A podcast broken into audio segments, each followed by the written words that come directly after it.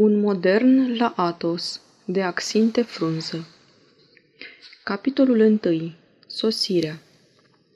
22 iunie 1909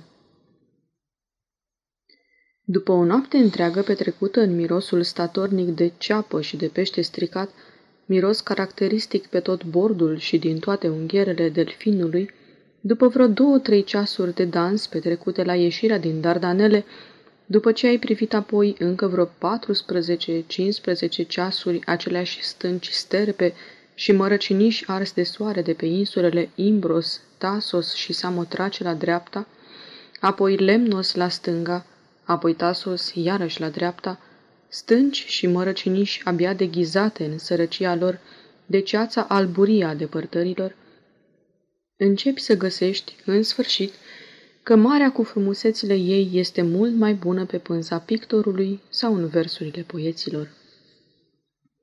Verdeață de smarald spumă argintie, hm, nu mai știu ce melancolie, goală prostie.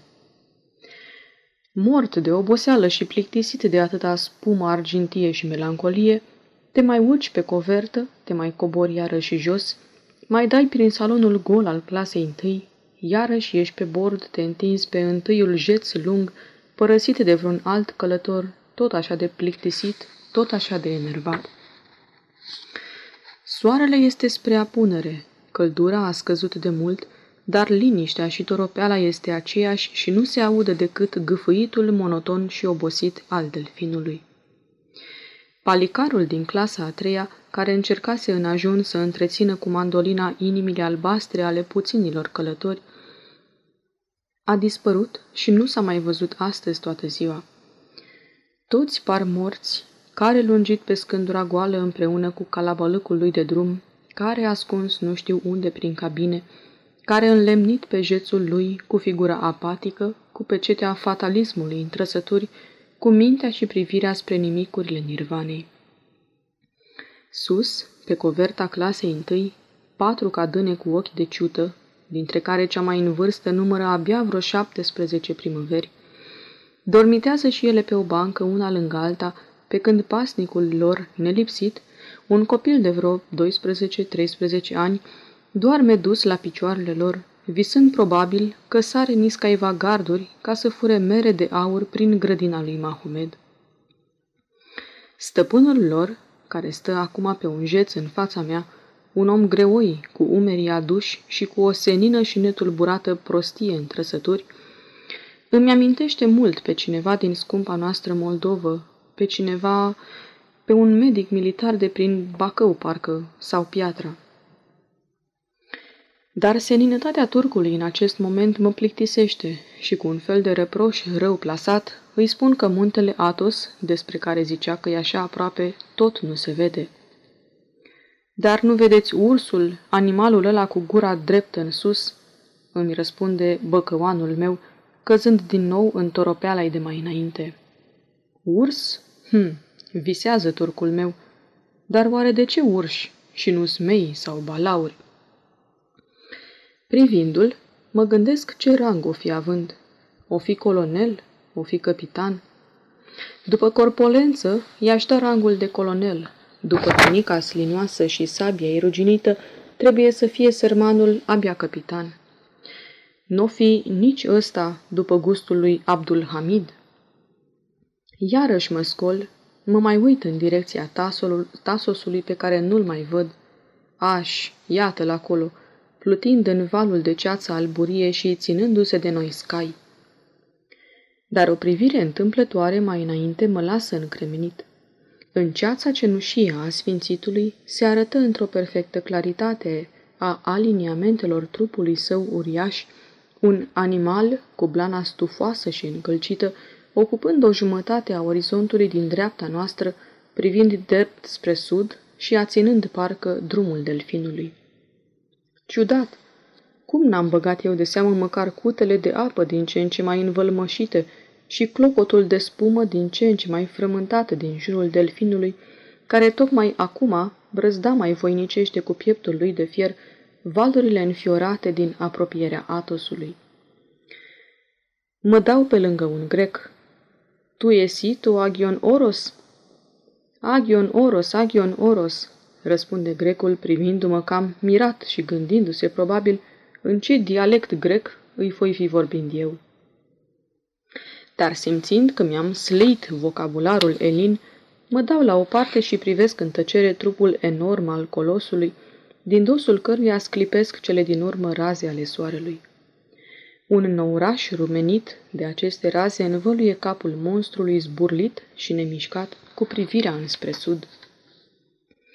Nu știam că punctulețul albicios ce se vedea pe gâtul acestui animal zburlit era chiar ținta călătoriei mele, provata, mănăstioara compatrioților mei din Basarabia. Dar iată că trupul păros al monstrului se întunecă, nourașul rumen de pe capul lui se topește în nesfârșitul albastru închis al serii și în locul capului, care a ținea până aici calea delfinului, se vede acum un turn ascuțit. În locul animalului păros, cu privirea fixă spre sud, pe fondul întunecat al apusului, se arată o colosală biserică veche, cu creasta acoperișului vătămată de vremuri și al cărui turn, singur întreg, se înfige în tăriile locașului însuși al Dumnezeirii. Toagion Oros, Toagion Oros, repetă grecii adunați pe bordul drept al vaporului, cu fesurile în mâini, făcându-și semnul crucii. Sfântul munte, Sfântul munte, șoptesc turcii, privind cu o frică religioasă înspre prăpăstiile muntelui sfânt, cuprins de fioria murgului, unde veghează în posturi și rugăciuni necurmate sfinții gheaurilor. Prin valurile din ce în ce mai încruntate, delfinul nostru, gemând din fundul măruntaielor, ne apropie de ceva enorm, nemărginit, întunecos. Toată lumea e în picioare și în tăcerea încordată nu se aude decât lupta delfinului, care rade acum peretele mohorât al muntelui. Simt un respect adânc, nemărginit pentru micuțul, oropsitul și nespălatul, dar viteazul nostru delfin, care prin besna întunericului și a necunoscutului mă duce, iată, pe mine, cel deprins a se încurca în toate drumurile și a pierde toate trenurile, mă duce pe crestele tulburatelor valuri ale atonului, unde și-a găsit pieirea, acum 2400 de ani, flota celui mai mare împărat al răsăritului. Încă două-trei ceasuri de ocolire la dreapta atonului și o să ajungem undeva, la portul Daphnis, zice-se, din Golful Sfânt, de la apusul muntelui. Privesc în sus, spre vârful învăluit în întuneric, și habar n-am în acest moment că trec pe lângă vestita localitate Chirasa și că între cele câteva lumini ce se văd licărind sus, sus, tocmai în preajma stelelor, este poate și focul din ferestruica viitorului meu amic, pusnicul Pantelimon din cotigenii mari, ținutul sorocii.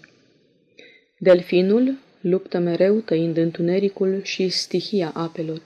Nu mai e mult, dar o neînvinsă oboseală mă cuprinde tocmai acum. Mă retrag în cabina mea, mă trântesc pe patul cu așternutul val vârtej și adormtun. Aceasta este o înregistrare Cărțiaudio.eu. Pentru mai multe informații sau dacă dorești să te oferi voluntar, vizitează www.cărțiaudio.eu. Toate înregistrările Cărțiaudio.eu sunt din domeniul public. Poți asculta și alte înregistrări ale naratoarei Iven Comunica. Ceasul 12 din noapte. Liniște netulburată. Doarme delfinul. Înnecatul sa cu noi, în valurile golfului sfânt. Ba, iată că se aud niște voci. Ies pe bord. Departe, undeva, se văd lumini. Unele se mișcă în dreapta și în stânga. Vin călugării după închinători. Luminile, vreo patru, cinci, se agită, coboară una câte una spre noi. Niște luntre se apropie de vapor. Luminile se mișcă odată cu ele, făcând să strălucească din când în când crestele neastâmpărate ale valurilor. Văd acum niște năluci negre, cu bărbi lungi, cu trăsături care amintesc de Tolstoi și de Gorki și aud o limbă bine cunoscută mie, limba tinereții, a anilor mei de școală. Bietul Palinurus la apa Stixului nu s-o fi bucurat la întâlnirea cu Eneas, cum m-am bucurat eu la vederea nălucilor cu pometele late și bărbile de culoarea măturii, care veneau acum să mă ducă poate și pe mine la țărm. Dar în clipa asta, o adevărată bătălie navală pare a se încinge între nălucile bărboase, răsărite din întuneric, și echipajul vaporului. Unii dădeau busna la scara coborâtă de pe vapor, alții, de sus, de pe bord, se sileau să-i respingă din răsputeri și un schimb de cel puțin trei limbi se încrucișează deodată. Iahși, Iavaș, Ciubuc, Durac, Pastoi. În fruntea atacului, îmbărbătând pe cei de jos, înarmați cu lopeți, cârlige și felinare, se distingea mai ales o energică barbă căruntă, în formă de lopată, care în mijlocul strigătelor și baloturilor răsturnate de sus în luntre îmi aminti, nu știu de ce, pe amiralul Haydn din vestita bete- bătălie navală ruso-francezo-englezo-turcă de la Navarin acum vreo 80-90 de ani. Popa, cu barba lopată, reuși în sfârșit să se urce până sus. Apoi, făcându-și drum printre pasageri și cufere, ajunse până în dreptul meu, căutând parcă ceva prin întuneric. Mă rog, părințele, sfinția voastră, cum vă zice? Prohor smeritul, sunteți închinător? răspunse călugărul gâfâind. Singur numai? Aveți noi un geamantan? Poftim, cu păgânimea asta nu te poți înțelege. Poftim, poftim. Părinte, hai, uh, prohor, mai încet, mă rog, că prin încurcătura asta... Dar călugărul putea să mă ducă în spate și pe mine, nu numai geamantanul. Ghiontind turci și greci în stânga și în dreapta și întrerupând descărcarea sacilor și a lăsilor, călugărul mă coborâ de braț și mă așeză în luntre cu îndemânarea unui marinar de profesie. Așteptați liniștit aici până sfârșim cu descărcarea, că cu păgânimea asta... Peste un sfert de ceas, între bărbi late în formă de lopeți și mături, între saci, cufere, felinare și cârlige, plecai și eu înspre luminile de pe mal. Apoi, popa Haydn mă plimbă pe dinaintea unor oameni cu fesuri roșii, le arătă mantaua mea de ploaie, geamantanul și teșchereaua, vorbindu-le laconic în admirabilul lui dialect de Iaroslav, pe care vameșii îl știau câtă turcească știa și călugărul rus. Ne oprirăm undeva un moment. Apoi, bâșbâind cu toții prin întuneric și bocănind cu picioarele, începurăm a urca un fel de scară întortocheată, cu treptele mobile ca și clapele unui pian, până când ne oprirăm undeva unde era mai puțin întuneric, în vreo daie, desigur, judecând după o candelă aprinsă și după aerul destul de stătut, cu mirosul bine definit de tămâie, cu alte mirosuri și mai definite de ceapă, de haine asudate și de rachiu de tescovină. Un chibrit tras de cineva în întuneric lumină o parte din odaia destul de încăpătoare și ne arătă câteva paturi de fier, o masă la mijloc și figurile flotante ale tablourilor de pe pereți, figuri obișnuite mai în toate hotelurile cam de mâna a treia a patra din Rusia. Mitropolitul Filaret și Sfântul Gheorghe cu balaurul lui, generalii Kutuzov și Bagration, alți mitropoliți și arhierei și alți sfinți. Pe masă fu așezat un sfeșnicel aprins care lumină ceva mai bine pe sfinții și generalii de pe pereți. Acum, bine v-am găsit, cinstiți părinți. Vă mulțumesc. Nu știu cum să vă mulțumesc, dar mă rog, unde mă găsesc eu? La Daphnis, arsanaua mănăstirii Xeropotam, și anume la metocul mănăstirii Sfântul Pantelimon sau Rusicon, cum îi zicem noi, care nu se află o mai frumoasă mănăstire în tot Sfântul Munte, mă lămuri într-o pretențioasă limbă literară un tânăr călugăr cu un pronunțat accent malorus. Sunteți cu vreo însărcinare de la gubernatorul? Nu, va să zică închinător? Poftim, poftim la o gustare. Gustare de Sfântul Munte, zice părintele Prohor, așezând pe masă o vastă strachină cu lut, cu un inextricabil amestec de măsline, de castraveți murați și verzi, de ceapă, de pește, ba, pare mi se și de un fel de icre, poate, sau și ceva brânză, apoi un fel de raci, apoi probabil bucățele de pâine de secară, morcov, pătlăgele, iar totul într-un fel de sos de unde lemn cu făină și oțet, amestecat cu neînlăturatul vas rusesc, amestec în adevăr ingenios, dar nu tocmai specific Sfântului Munte, ci cam obișnuit și în Rusia la anumite sărbători când se ospătează pare mise sufletele celor adormiți. La rugăciune, zise părintele Prohor, cam răstindu-se către cei câțiva călugări care, obosiți de descărcătura sacilor și alăzilor, priveau cu ochii dulci și cam nerăbdători spre strachina încărcată cu atâtea bunătăți. Ne scularăm un moment cu toții până se rosti rugăciunea. Ne așezarăm apoi în jurul mesei și în tăcerea și semiobscurul odăii, lingurile începură a se agita.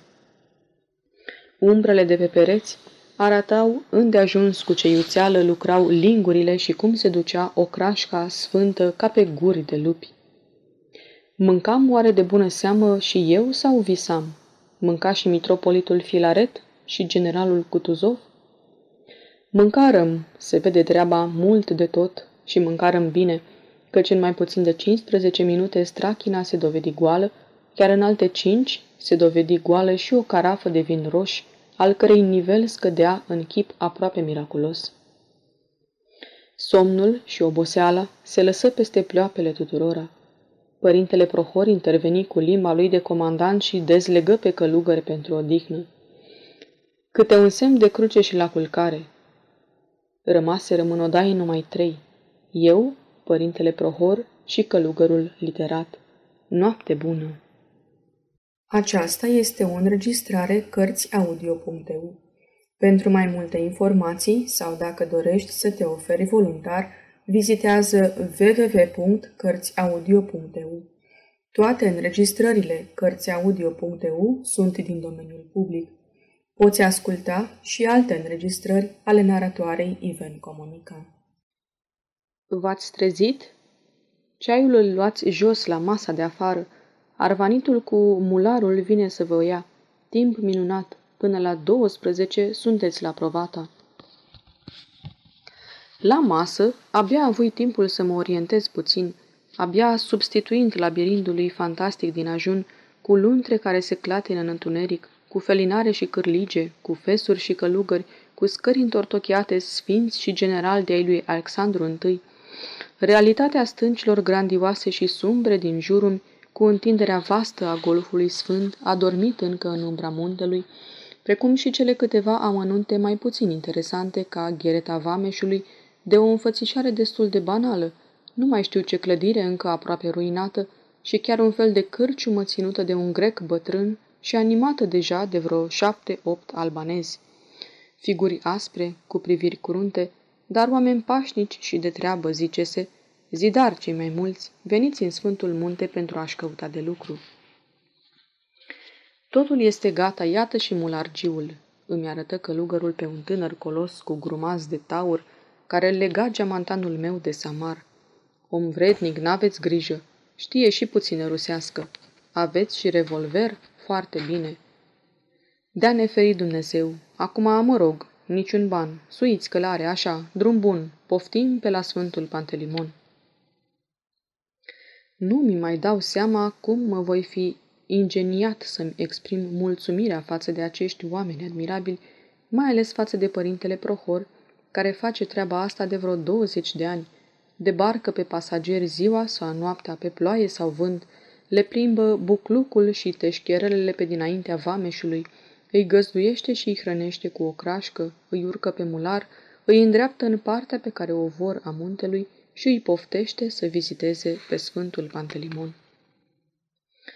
Eu călare, albanezul pe jos, pornirăm pe un fel de drum plin de gropi și de bolovani, neatins de roata vreunui vehicul, probabil de când există muntele sfânt, și împrejmuit de amândouă părțile cu stânci, pereți scunzi din bolovani de piatră, fără ciment, construiți probabil de secole și meniți să apere plantațiile de măslin din stânga și dreapta drumului, mulți atinși asi de adânci bătrânețe, alții arși de soare, dar plini de roade în loc de foi. Dinaintea noastră, înspre nord, e poteca încurcată între stânci și arbori. La stânga, apa golfului sfânt. La dreapta, pereții de stânca ai muntelui, goi cu desăvârșire sau deghizați pe aici colea de vlăstari tineri răsăriți din tulpinile unor giganți trântiți de furtuni. După o jumătate de ceas începem să urcăm cu încetul apucându-o la dreapta spre răsărit. Avem acum la stânga noastră stânci și arbori, printre care se întrevăd mormanele de clădire ale mănăstirii Xeropotam. La dreapta, prăpăstii negre ca gura tartarului. În urmă, suprafața înmărmurită a golfului sfânt, iar înaintea noastră, coamele zburlite ale muntelui. Un izvor, de scalec, câte o țigară. Dacă trecem muntele, vedem marea? Da. Ai revolver? Arvanitul îmi arătă un hleab vechi, dar enorm, cu niște gloanțe bune pentru carabina Berdan, de acum vreo 40 de ani. Hm, nu e bun. Nu e bun? Iată revolver și arătai Browningul meu, calibru mare, pe care arvanitul îl privește cu mare respect. Tocmai respect vroiam și eu. Și după ce plecarăm din nou și ne înfundarăm într-o potecă împrejmuită de o perie nepătrunsă de dafini tineri, mereu îl observam când se apropia din urmă, mereu îl furam cu coada ochiului. Dar aceeași expresie de suflet simplu și blajin vedeam pe toată figura acestui atlet cu glumați de taur, față de care numai neștiința mă făcea să concep umbră de bănuială. Alt izvor, alt popas și altă țigară, în timpul căreia copilul atlet cu umeri de hercul culegea niște flori ca să-mi facă un buchet. Apoi, din nou stânci, din nou cotituri, iarăși gropi. Apoi, păduri întregi de castani sălbatici, iar peste tot o tăcere netulburată de mormânt. La o cotitură, o figură de om. Un palicar cu fes roși pe o ureche, cu mustățile ca două săbi în fustanelă, cu mers de cocoș, cu carabină, două hangere la brâu și un baltag. Salută și trecu înainte. Privi întrebător pe mulargiu. Pădurar, îmi spuse. Iar cotituri, iar stânci, râpi, dafini, polovani. Ne apropiem de creasta muntelui, numai înalt pe aici de 750-800 de metri și prin ale cărui coame se întrevăd razele soarelui. Dar răcoarea domnește încă peste stânci și prăpăstii, aerul e ușor și limpede ca în ziua creațiunii. La o cotitură, un alt voinic cu același mers de cocoș, aceleași mustăți, carabină, cartușieră, hanger și pistol la brâu, dar fără fustanelă și cu niște șalvari al căror fund ajungea aproape până la pământ, dar cracii pantalonilor abia până sub genunchi, lăsând fluierele picioarelor cu desăvârșire goale. În picioare, niște papuci fără călcâi și cu moț la vârfuri. Palicarul era superb și se simțea în domeniul lui în această pustietate, mergând cu pas sigur prin mijlocul potecii. Poliție, îmi șopti mulargiul și salută autoritatea care nici nu ne privi. Bravo, la așa păduri, așa voinici. Dar mă cam gândi în sinea mea, cum se zice, cam cum vor fi aceia pe care îi urmărește asemenea poliție. Și respirai parcă mai liberi, numai când, pășind culmea muntelui care se întinde departe spre sud și nord, zări în depărtare ceva ca niște locuințe omenești, unele agățate pe stânci, în alte înconjurate de păduri, altele răsărind din fundul vreunei văi inundate de ceață, iar încolo, în infinit, marea, cu întinderea ei fumurie, străbătută în ajun de bravul nostru delfin. Mănăstiri? Mănăstiri, schituri, chilii, colo, ivir, îmi arătă ghidul spre ceva ca un morman de stânci colosale așezate jos pe malul mării. Dar aici, la stânga, Careia, oraș, orășel, Caimacam, poliție, zece soldați, sobor proiestos, metoc, mult metoc, negustor, icoane, cruciulițe, mă lămuri ghidul în ruseasca lui abia inteligibilă despre centrul administrativ civilo-monahal al peninsulei sfinte. Acum înțeleg și eu prezența celor doi palicare atât de înarmați. Suntem în poteca cea mare, drumul cel mare care duce spre capitală. Dar noi o luăm mai spre dreapta, coborând mereu către mare, dar ținând mereu coasta, mereu spre sud. Pădurea pe aici nu este înaltă, dar deasă ca peria și pe alocuri ne ascunde cu totul vederea mării, ne ascunde chiar negrul adâncimilor care se întrevăd numai pe alocuri din stânga potecii. Dar călugări oare nu mai întâlnim noi pe ziua de astăzi? Ba, iată parcă și călugări. Dintr-o văgăună întunecoasă, pe unde coborâm acum, urcă ceva încet la deal. E superb și acesta. O măreață barbă neagră și bine îngrijită, cu doi ochi semeți și o camilafcă înaltă, care se leagă neajungând până la jumătatea dafinilor, dau personajului o înfățișare cu atât mai măreață, cu cât bietul catâr care îl duce la deal pe acest drum atât de greu, abia se mai zărește de sub enormul samar, acoperit cu atâtea cergi, acoperit apoi peste toate cu sutana și persoana măreață a călugărului. Dar numai catârul acesta umil și obosit cu privirea lui blândă și supusă și bagajul care îl acoperă până în pământ, de ne mai amintește ceva din mersul modest al Mântuitorului prin mijlocul Ierusalimului. Căci, la o adică, călugărul acesta atât de măreț, cu camilafca lui înaltă și privire poruncitoare, n-ar admite în locuința sa, poate nici pentru curățirea ghetelor, pe sărăcăciosul fiu al Mariei din Nazaret. În urma lui, un alt călugăr, tânăr, slab, foarte palid și foarte zdrențăros, mâna mularul cu un băț. Evlogii, binecuvintează, și șopti ghidul meu ridicându-și căciula și dându-se cu respect la o parte. Nu înțelesei răspunsul călugărului care mă privi cercetător și nici prea cu dragoste. Grec? Da, proiestos la lavra, răspunse ghidul uitându-se la mine cu compătimire și nedumerindu-se, poate, de ce mă fi privind în altul personaj de la lavra cu atâta dispreț. Vederea spre stânga iar se deschide. Ivirul sclipește iar în soare cu acoperișurile albe ca zăpada. Dincolo de el, în ceața alburie, se vede fantoma insulei Tasos. Ne mai oprim, căci suntem destul de obosiți amândoi. Cunoști insula de colo? Da, e Tasos.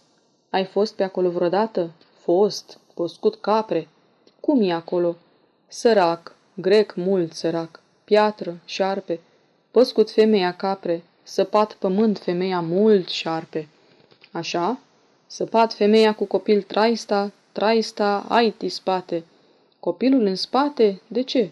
Mușcat copil șarpe, mușcat mult săraca femeie. Dar grecul ce face? Fumat tutun, stat pițor peste pițor, fumat crățima. Iar stânci, iar râpi, desiși inextricabil, punți, gropi. Ai fost vreodată la Provata? Da, săpat via, mâncat brânza vlahă, mult bună brânza. Pe drum întâlnim vreo mănăstire? Da, chilii. Nu trecu mult, în adevăr, și dăm în sfârșit de urma unei locuințe. Mai întâi un șgheab lung, culcat pe niște stâlpi scunzi de piatră și pe care curge apă înspre o grătină destul de părăginită de zarzavat.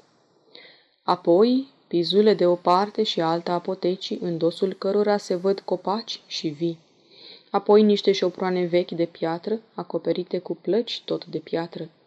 Apoi încă un fel de clădiri foarte vechi, cu două-trei caturi și o biserică tot așa de veche, cu partea de dinainte a pridvorului acoperită cu sfinți și draci. Mulargiul îmi făcu semn să descalec, căci nu se cuvine să stai călare în apropierea unei mănăstiri. Un bătrân călugăr grec, cu fața subtă și cu două mătănii în mână, ne privi cam chiondărâși când ajunserăm la portița închisă prin care continua drumul. Dar ghidul meu știa regula mănăstirească și zise Evloghi, închinându-se în partea călugărului. Se opri apoi cu privirea spre icoana de deasupra portiței, își făcu semnul crucii și deschise portița. Făcui și eu semnul crucii și trecui urmărit de privirile cercetătoare și nu prea ospitaliere ale călugărului. Se cunoștea că, cu cât înaintăm în Sfântul Munte, cu atât se înnăsprește ustavul mănăstiresc. Mai e mult? Mai. Peste vreun sfert de ceast, alt jgheab, alte pizule, alte grădini și tot așa de părăsite. Clădiri vechi și iarăși de piatră, cu acoperișurile înnegrite de vreme și tot de piatră. Apoi biserica cu pridvorul plin de sfinți și de draci, de o sluțenie indescriptibilă. Lângă pridvor, un mular care paște în umbră. Trecem prin curtea pustie cu căciulile în mână, închinându-ne amândoi în toate direcțiile, biserică, șoproane, sfinți, la tot ce vedem. Impresia lăsată de aceste locuințe pustii e penibilă, iar tăcerea muntelui, cu labirinturile lui de stânci și de sișurile în care ne înfundăm iarăși, devine apăsătoare când la o cotitură tabloul se luminează deodată ca printr-un artificiu și peste o vale adâncă, inundată de o ceață ușoară, dinaintea privirilor noastre, răsare însuși atonul în întreaga lui statură, cu pădurile întunecoase de la poale, cu conul lui de marmură albă înfipt în seninul cerului, cu brăzdăturile adânci, în fundul cărora se văd niște mase considerabile de zăpadă, iar sus de tot, pe vârf, o bisericuță care pare numai cât o gaiță. Avem acum în fața noastră, spre sud, conul sfânt la stânga, la câțiva kilometri spre răsărit, un unghi aproape drept al arhipelagului, văzut prin deschizătura văii de la poalele conului, la dreapta, spre apus, stânci, dealuri și păduri.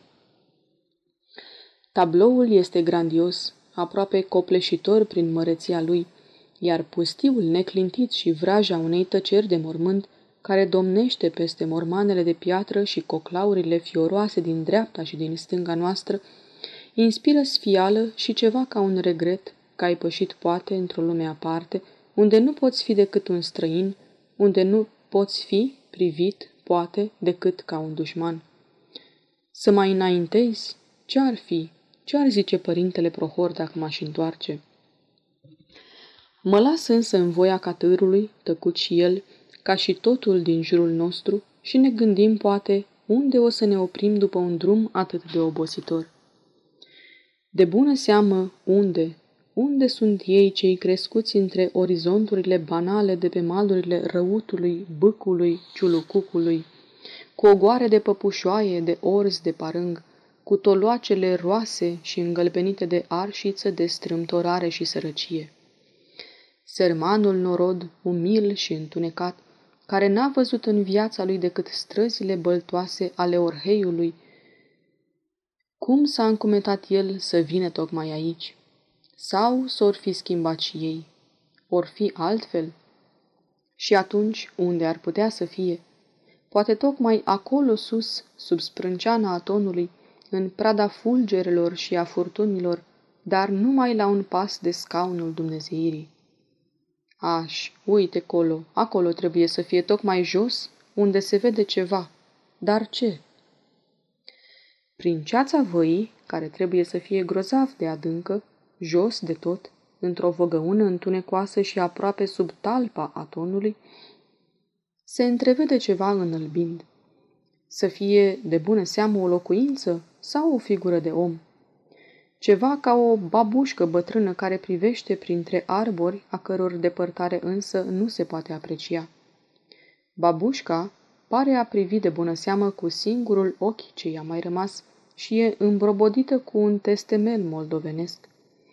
E ceva de pe la noi, acolo trebuie să fie.